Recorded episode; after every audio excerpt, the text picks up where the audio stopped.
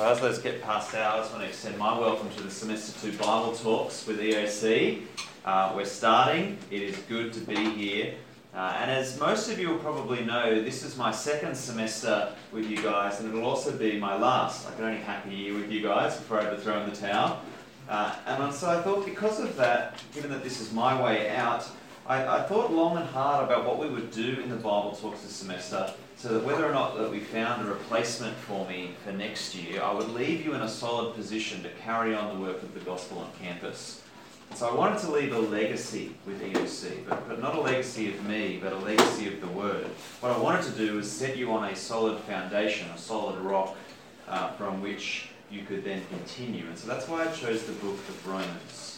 Now, the Reformation of the Christian church was sparked by this book. Um, have a look at what Martin Luther, who was the first great reformer, said about Romans.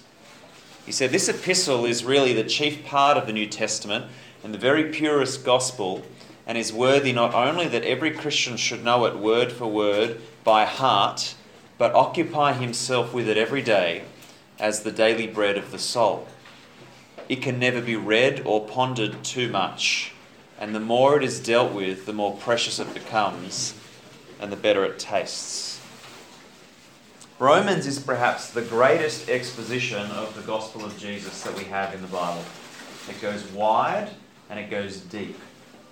And so, as we begin the end of this particular era of EOC, what I want us to do is, as Luther suggests, I want us to read it and ponder it and taste it and chew the morsels around to extract all of the juices. But before we begin to start doing that, I want to give us a warning because there is a tragic mistake that we can make before we even begin, before we even start the meal that's before us. And that's to miss the nature of Paul's letter. Now, Philip Melanchthon, he was a contemporary of Luther, he was also a Protestant reformer, and he described Romans as a compendium of Christian doctrine. Now, as far as his statement goes, he's correct. The book is loaded with doctrine and theology. It has some of the most in depth treatments of a whole bunch of topics in the scriptures uh, that you won't find anywhere else. If you want to know about sin, if you want to know about righteousness, the law, predestination, love, worship, all of it is contained in Romans. But if that's all we think Romans is, some sort of timeless theological treatise, some sort of systematic textbook to help us correct people on subtle Christian traits, then you have missed the point of Romans. You've missed its heart. And that's actually why the first 17 verses of Romans are so important. As we read them, it just looks like the formalities of a letter, and it's tempting for us to skip over them and get to the good stuff that comes afterwards. But we need to remember that these verses frame the letter, and they actually help make sense of the doctrine that follows. And so in verse 15, we see that Paul is eager to preach the gospel to the Romans. And it's this verse that in this verse that Paul makes explicit what is apparent throughout today's passage. He loves the gospel. And he wants to make it known in all of its fullness, in all of its doctrinal depth, because by it people are saved. And so today, what's going to happen is that we're going to get grounded in the gospel. And we're going to look at the heart of the gospel and what it is. And then after that, we're going to look at the heart of the gospel preacher who shares it. Those are the two sections that we'll be looking at this passage in today. So let's have a look first at the heart of the gospel. This is in verses 1 to 7. Let me read it to you. Paul, a servant of Christ Jesus, called to be an apostle, set apart for the gospel of God, which he promised beforehand through his prophets in the Holy Scriptures concerning his Son, who was descended from David according to the flesh, and was declared to be the Son of God in power according to the Spirit of holiness, by his resurrection from the dead, Jesus Christ our Lord, through whom we have received grace and apostleship to bring about the obedience of faith for the sake of his name among all the nations, including you who are called to belong to Jesus Christ. To all those in Rome who are loved by God and called to be saints, grace to you and peace from God our Father and the Lord Jesus Christ. Now, as we read the beginning of that bit of the letter, you'll realize that Romans is not beginning in a typical fashion. Usually in the Greco-Roman world, what would happen is letter openings, they follow a standard formula that's pretty succinct. Who it's from, who it's for, how you're doing, here's your letter. That's basically how letters went down back then.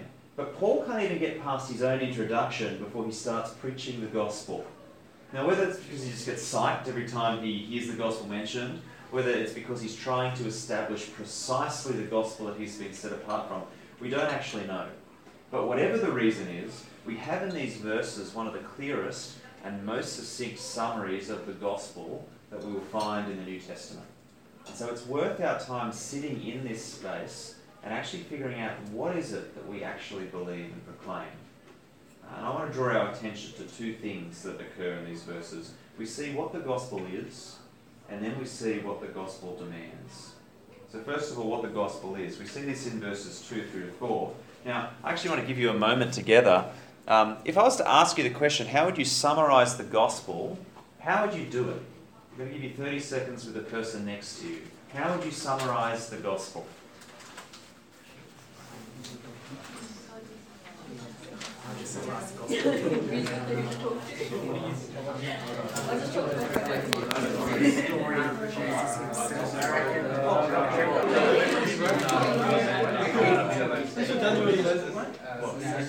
Alrighty, that should be enough. I'm not going to give you any more time than that. I think if you've asked most Christians how they'd summarize the gospel, most of them would say something like, Jesus died on the cross for my sins, yeah?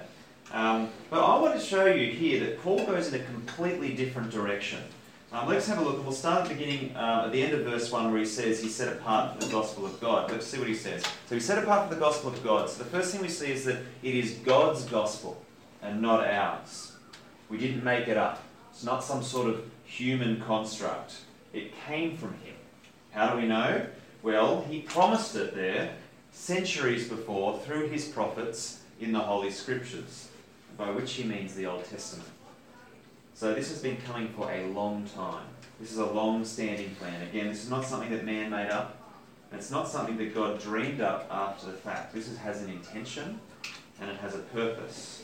And so we see that it's promised, we see that it's in the scriptures, and now here's the key part in verse 3 it concerns God's Son.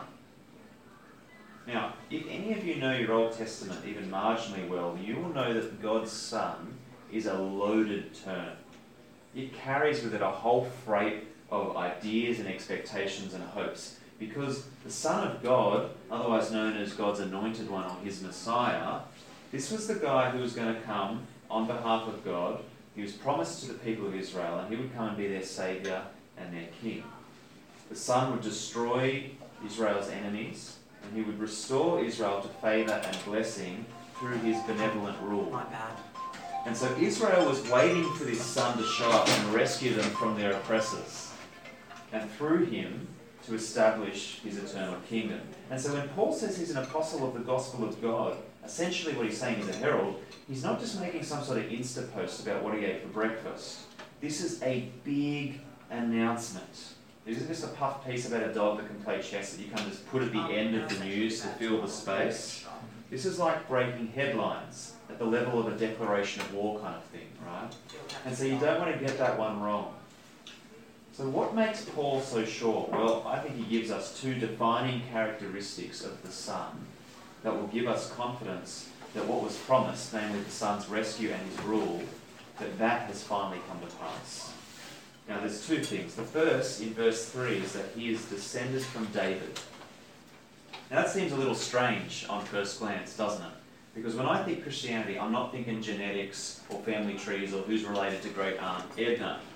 What I'm thinking is something to do with salvation. And yet, this descent from David is critical to establish because God's promise to the Son, or of the Son, was originally made to a man called David, who was a king in Israel. So let me read to you from 2 Samuel chapter 7, verse 12 to 14. This is the promise that God makes to David. What does he say? When your days are fulfilled and you lie down with your fathers, I will raise up your offspring after you, who shall come from your body, and I will establish his kingdom. I shall build a, he shall build a house for my name, and I will establish the throne of his kingdom forever. I will be to him a father, and he shall be to me a son. And so the son that God promised would actually come from David's line. That's the first characteristic when we're looking for the Son. Now, the second defining characteristic is in the next verse. So we move from verse 3 to verse 4, and we see that not only was he descended from David, but that he was declared to be the Son of God in power by his resurrection from the dead. That's the second characteristic. He was resurrected from the dead. Let me ask you a question. How do you rule forever? Simple answer you don't die. You die, you've only got a limited time to rule, right? Like 40 years, 50 years if you're lucky. Now, what's the problem with a human son? What do you think it is? They die. Now, there were plenty of people descended from David, many of them kings, but not one of them was ever mistaken for God's son because they all died. The only one who ever bucked that trend, it won't come to any surprise, is the Lord Jesus. And that's not because he never died, but because he didn't stay dead. And so, in being resurrected from the dead, we see in verse 4 that he was declared to be the Son of God in power. The word there is actually better used appointed. There was something about the fact that when he rose from life again, he assumed a role and a title that he hadn't had before. He ascended the throne, and by virtue of his resurrected life, he would stay on that throne forever. And that, brothers and sisters, is the gospel. How would you summarize it? Well, here's how Paul summarizes it. The gospel is the fact that Jesus is the promised Son because he is descended from David and he's been resurrected from the dead. If you want the two defining marks of the Son, who is the gospel, then those are it. That is the heart of the gospel. And that's why our EOC mission statement says what it says. Now, here's a challenge. Who here wants to have a go at saying it out loud from memory for us? The EOC mission statement. Does somebody want to have a crack?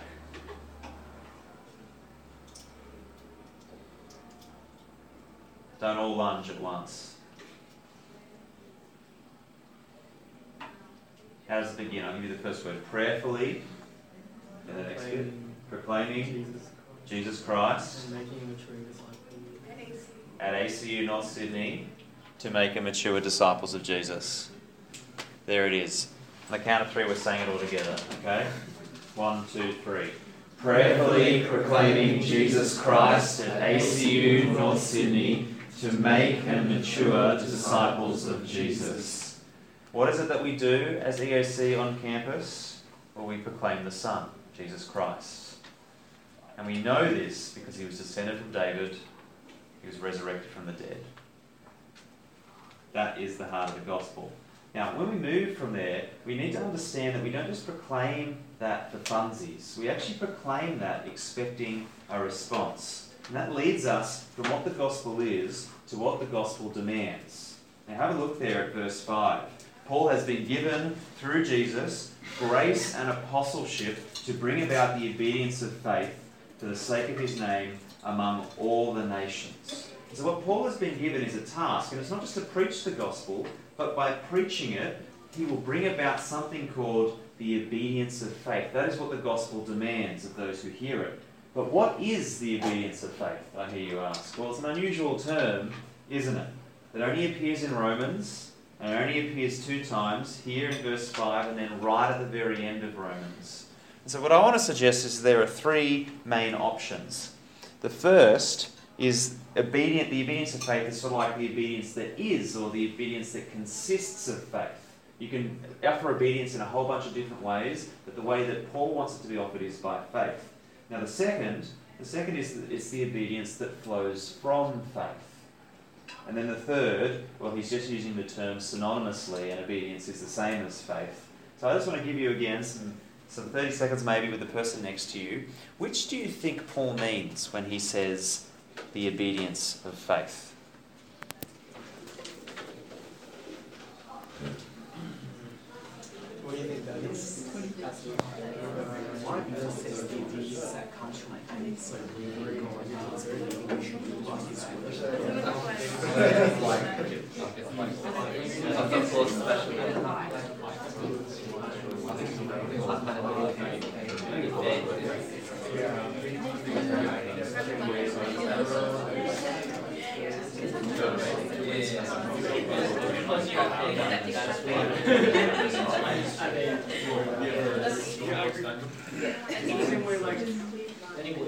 is? Alrighty, that should be enough. Um, if anyone used Wikipedia, I'll be very, very upset. Um, trying to work out this phrase is actually really tricky. Now, one thing we can do straight away is we can rule out verse uh, option number three. Uh, we know in Romans, as we keep reading Romans, that faith and obedience are actually quite distinct concepts. Uh, when Paul says faith, he has an idea in his head, which is faith. When he says obedience, he has an idea of obedience. But it's the bringing together of these two terms that makes things a bit more confusing, which makes it harder for us to decide between number one and number two. Now let's have a think about number two obedience that flows from faith. Well, that makes sense. Makes a lot of sense actually. If you recall uh, somewhere like Romans, uh, uh Hebrews 11, verse 6, we're told that without faith it is impossible to please God. For whoever would draw near to God must believe that He exists and rewards those who seek Him. And so there's a very real reality that all of our Christian obedience flows from our faith. And like it says in James chapter 2, if you claim to have faith but not works, then your faith is dead. So the two do go hand in hand. Now, despite this, um, all this being true, I actually don't think this is the particular emphasis that Paul is using here in this phrase. He probably includes number two when he's using it, because a life of faith can't but issue in obedience. But I don't think this is where his emphasis is. And the reason I think this is because of Romans chapter 10, verse 16. Have a look at what it says there. Uh, Paul is talking about the Jewish people, and he says, But they, the Jews, have not all obeyed the gospel. For Isaiah says, Lord, who has believed what he has heard from us? Now, do you notice the parallelism that's happening in this verse? What does obedience to the gospel look like? Well, according to Paul, it means believing it. Um, you see this again in the next chapter in Romans 11. Uh, it's not as clear because it's not all in the same verse, but we see in verse 23 there, he's talking about the Jews again, um, stating a, a, a hypothetical if they do not continue in their unbelief. But then a little bit later in verse 30 and again in verse 31, the same topic, we see it described as disobedience. Now, just in case you're not convinced yet, we can go to one more verse. This time it's outside of Romans. Consider John chapter 3, verse 36. What does it say? Whoever believes in the Son has eternal life. Whoever does not obey the Son shall not see life, but the wrath of God remains on him. So again, you're starting to see some parallelism here, right? Uh, to obey the gospel is to believe it. So this is then how you respond to the gospel. You obey it. You respond to it in faith. You trust the Son. What does it look like? Well, you believe what he says. And that's not just a mental agreement or assent. It's actually a reorientation of your entire life around the truth that he speaks, that you now consider to be true, simply because it is he that speaks it. It is so simple and yet so profound, because this is the ongoing pattern of the Christian life. When he speaks, we listen. When he calls, we answer. This is, as Christians, how we bow the knee to the Son. We trust him. That is what the obedience of faith is. And this is what Paul, as, as the apostle to the non Jewish world, this is what he is called to do and what he calls us to do as Gentiles, as non Jews. I hope you saw that there in the verse, in verse 5. Have a look again. He's to bring about the obedience of faith among the nations. And that includes a little old place called Australia. So, my first question really is as you confront the gospel, have you responded in obedience of faith? As you see the gospel proclaimed in the Son, descended from David, resurrected from the dead, have you responded to it in the way that it demands? Let me summarize then where we've been so far. Let's look at the heart of the gospel. What is the gospel? It is God's announcement about his promised Son, the eternal King Jesus. Two characteristics. He's descended from David, He's resurrected from the dead. What does that gospel demand? Well, it demands a response of faith. This is the obedience that you give to God's King, that he might save you and include you in his kingdom. Now, after all of that, we're just in verse 5. So it's time to pick up the pace. Don't worry, it's all intentional. This isn't going to go for three hours. Once you understand the heart of the gospel, you can understand the heart of the gospel preacher. God, um, Paul has been commissioned by God to take God's gospel to all the nations. And we actually see this in verse 16 that this gospel is the power of God for salvation to everyone who believes, Jew and Gentile. And so this gospel, it's not esoteric, it's not exclusive, it's not even Jewish. The Son reigns over all. And so the offer of salvation found in this gospel is an offer made to every single one of us. The gospel, you could say, is global in its scope. And subsequently, what we see in the rest of the passage is the heart of the gospel preacher. Now, I want to suggest there are actually three things. Three things in the rest of this passage from verse 8 to the end of verse 17 uh, for us to model our own attitudes on as Christians, as those who have the gospel and should be sharing And those three things, they're on your outlines, but let me give them to you now. They're thanksgiving for gospel faith, desire for gospel fruit, and then finally boldness for gospel proclamation. So let's have a look at each one of those in turn. The first thing we see in the heart of the gospel preacher is thanksgiving for gospel faith. From verse 8 First, I thank my God through Jesus Christ for all of you, because your faith is proclaimed in all the world. For God is my witness, whom I serve with my spirit in the gospel of his Son, that without ceasing I mention you always in my prayers. Put very simply, Paul is thankful that the Romans have faith. It's so simple a point that hardly seems worth uh, spending too much time on it, but we have to. And the reason we have to is because faith is a gift, it comes from God. And so it is right for us to thank Him when we see it, whether we see it in our own lives or whether we see it in the lives of those around us. In this particular case, the Romans' faith was so renowned the word of it had spread throughout the entire empire, and somewhere along the line, Paul hears about it. Now, we know at this point in his life he's never visited Rome, he's had nothing to do with these Roman Christians, and even though he's their apostle by virtue of the fact that they are Gentiles, their faith hasn't come about by his ministry. And yet, Paul's response is key here. He's not defensive, he's not dismissive, he's not insecure, as if some, well, somebody's doing my job, I should have done that, what's going on? Instead, what happens is, every time he thinks of them, thankfulness wells up within him as he prays for them regularly. And that thankfulness, I think, shouldn't come as a surprise to us, should it? Because faith, the obedience of faith, is the desired response to the gospel. And so when we see it, we should turn to praise the God who grants the faith and leads to salvation. So the thing I want you to be thinking then is as you look around at EOC, whether it's here at the Bible talk, whether it's in your Bible studies, whether it's in your one-to-ones, um, are you thanking God for the faith that you see in your midst? Does it well up within you? Personally, what I hope will happen in this semester as we get more and more evangelistically active um, is that we will have many more opportunities to turn to God in thanks as we share the gospel and as we see people adopt it. So that's the first thing we see in the heart of the gospel preacher. We see thanksgiving for faith. Second, we see desire for gospel fruit. Have a look at verse 13.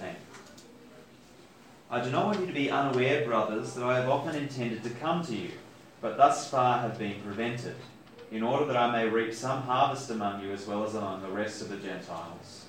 I am under obligation both to Greeks and to barbarians, both to the wise and to the foolish. So I am eager to preach the gospel to you also who are in Rome. Paul's desire as a gospel preacher is to see gospel fruit. We see in verse 11 that he wants to strengthen the Roman Christians and mutually encourage them. We see in verse 13 that he wants to reap a harvest among them. And for that reason, in verse 15, he is eager to preach the gospel to those who are in Rome. Now, let me ask you a question, because I think this is a bit strange in the passage. If the faith of the Romans is so world renowned, then why on earth does Paul want to go and preach the gospel to them? Is he creating a rebel church? Is he trying to establish the true church? It's a bit strange, isn't it? But the answer to that question is actually quite simple the gospel is not just for those outside of the church. It's not just for unbelievers, it's for those of us inside the church as well.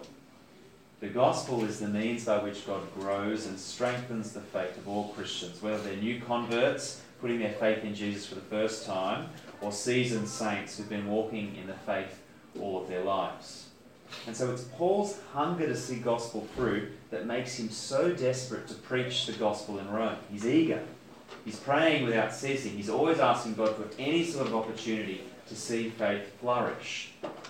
Now, the thing to get about Paul's situation is that even though he's chomping at the bit, he's raring to go, he wants out of the gates. We're told that God has been preventing him in verse 13. And I want to throw this challenge out to you as members of EOC um, that in your case, you don't have that problem. At NYC this year, um, which is our year camp, I set EOC the challenge that we would have every member in EOC reading the Gospel of Mark with a non Christian on campus. That means every single one of you finding somebody who is not a believer of Jesus and sitting down and reading the Bible with them this semester. And that's why we did Mark last semester. I wanted you to be familiar with the book so that you have a bit of confidence as you read it with somebody who'd never seen it before, um, to at least have an idea of what it was about. But here's the thing the only thing preventing you from doing that is not the means like it was in Paul's case, it's you.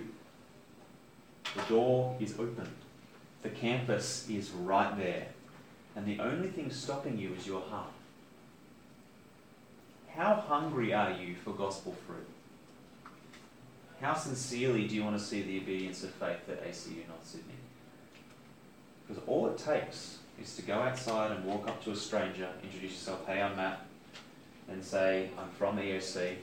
Um, that's Evangelicals on campus, the student group on campus. Um, we follow Jesus. We believe in a thing called the gospel. Have you ever heard of it? It's the most important thing in my life, which is why I'm going around to complete strangers. Would you like to know more? If they say no, maybe you can ask why. Maybe you get a conversation out of them, maybe you don't, maybe you just have to move on. Maybe you'll get a chance to keep talking to them. Otherwise, you just go to the next person. The thing for us to get is that people are out there waiting. People want salvation. We just have to find them. And that means talking to people. Now, I know that sounds like a pretty scary prospect for a lot of you. And some of you, I think, are probably thinking you cannot think of anything more terrifying. So let me segue then to the last thing we see in the heart of the gospel preacher, which is a boldness for gospel proclamation. Paul is thankful for faith, he's hungry for faith, and he's not ashamed to seek it. Look at what he says in verse 16 I am not ashamed of the gospel.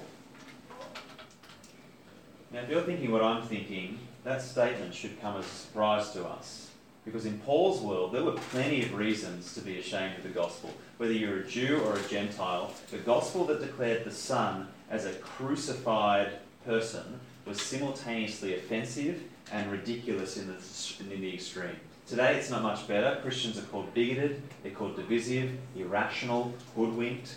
So, what I want to know is what enables Paul to be unashamed of the gospel message that attracts so much shame to his person in the context that he's in? And the answer is in the next part of verse 16. He says, I'm not ashamed of the gospel, for it is the power of God for salvation to everyone who believes. The reason he is not ashamed is because the gospel is the power of God. It saves people. And Paul knew that. He knew what he had. And it wasn't what the world told him it was. It wasn't outdated, it wasn't irrelevant, it wasn't inconsistent. What it was was salvation. And let me tell you, when you know, like when you really know what you're doing is right, no amount of naysaying is going to dissuade you from that course, is it? Some examples from history. This happened with William Wilberforce and the abolition of the slave trade. Happened later on with Martin Luther King and the fight for racial equality. They faced overwhelming opposition, but they weren't shamed into silence because they knew what they believed was true. And so let me ask you both these men were driven to such confidence about implications that flowed from the gospel. How much more will we gain confidence from the heart and substance of the gospel itself? The things people said about Paul, his message, they didn't stick to him because he knew that they were false. They rolled off his person because he knew what he had. He had the power of God for salvation. And ain't nothing compares to that. It's like throwing eggs at a tank. The driver's just going to laugh before he rolls on over the hill to conquer whatever he's off to conquer. It's the same with us in the gospel. Because God exerts his power through his gospel, we have nothing to fear and nothing to be ashamed of. Only the prospect of lives saved and transformed for the sake of our Lord Jesus. It should give us great confidence then to share our faith because we aren't just sharing an opinion, we're sharing the powerful name of Jesus Christ. And so, as we finish up, what I hope you've realised from today's talk is just how fundamental the gospel is to everything that we do.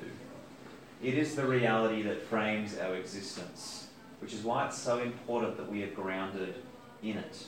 And it's why Paul starts his letter by preaching it. And so, as we close, I want to extend an invitation to every single one of you. Will you ground yourselves in the gospel this semester? Will you commit to making this hour in your week a priority? Because over the next 11 weeks, we're going to look at the first 11 chapters of Romans. And Paul is going to explain to us what the gospel is in unsurpassing depth. And it's a depth that we will need to know it if we are to stand firm and unashamed of the gospel on campus. Now, the Protestant reformer, there's a few of them today, isn't there? John Calvin said this about Romans if we have gained a true understanding of this epistle, we have an open door to all the most profound treasures of Scripture. And so, my question to you is this Will you walk through that door and ground yourself on the thing that matters the most? I'm going to pray.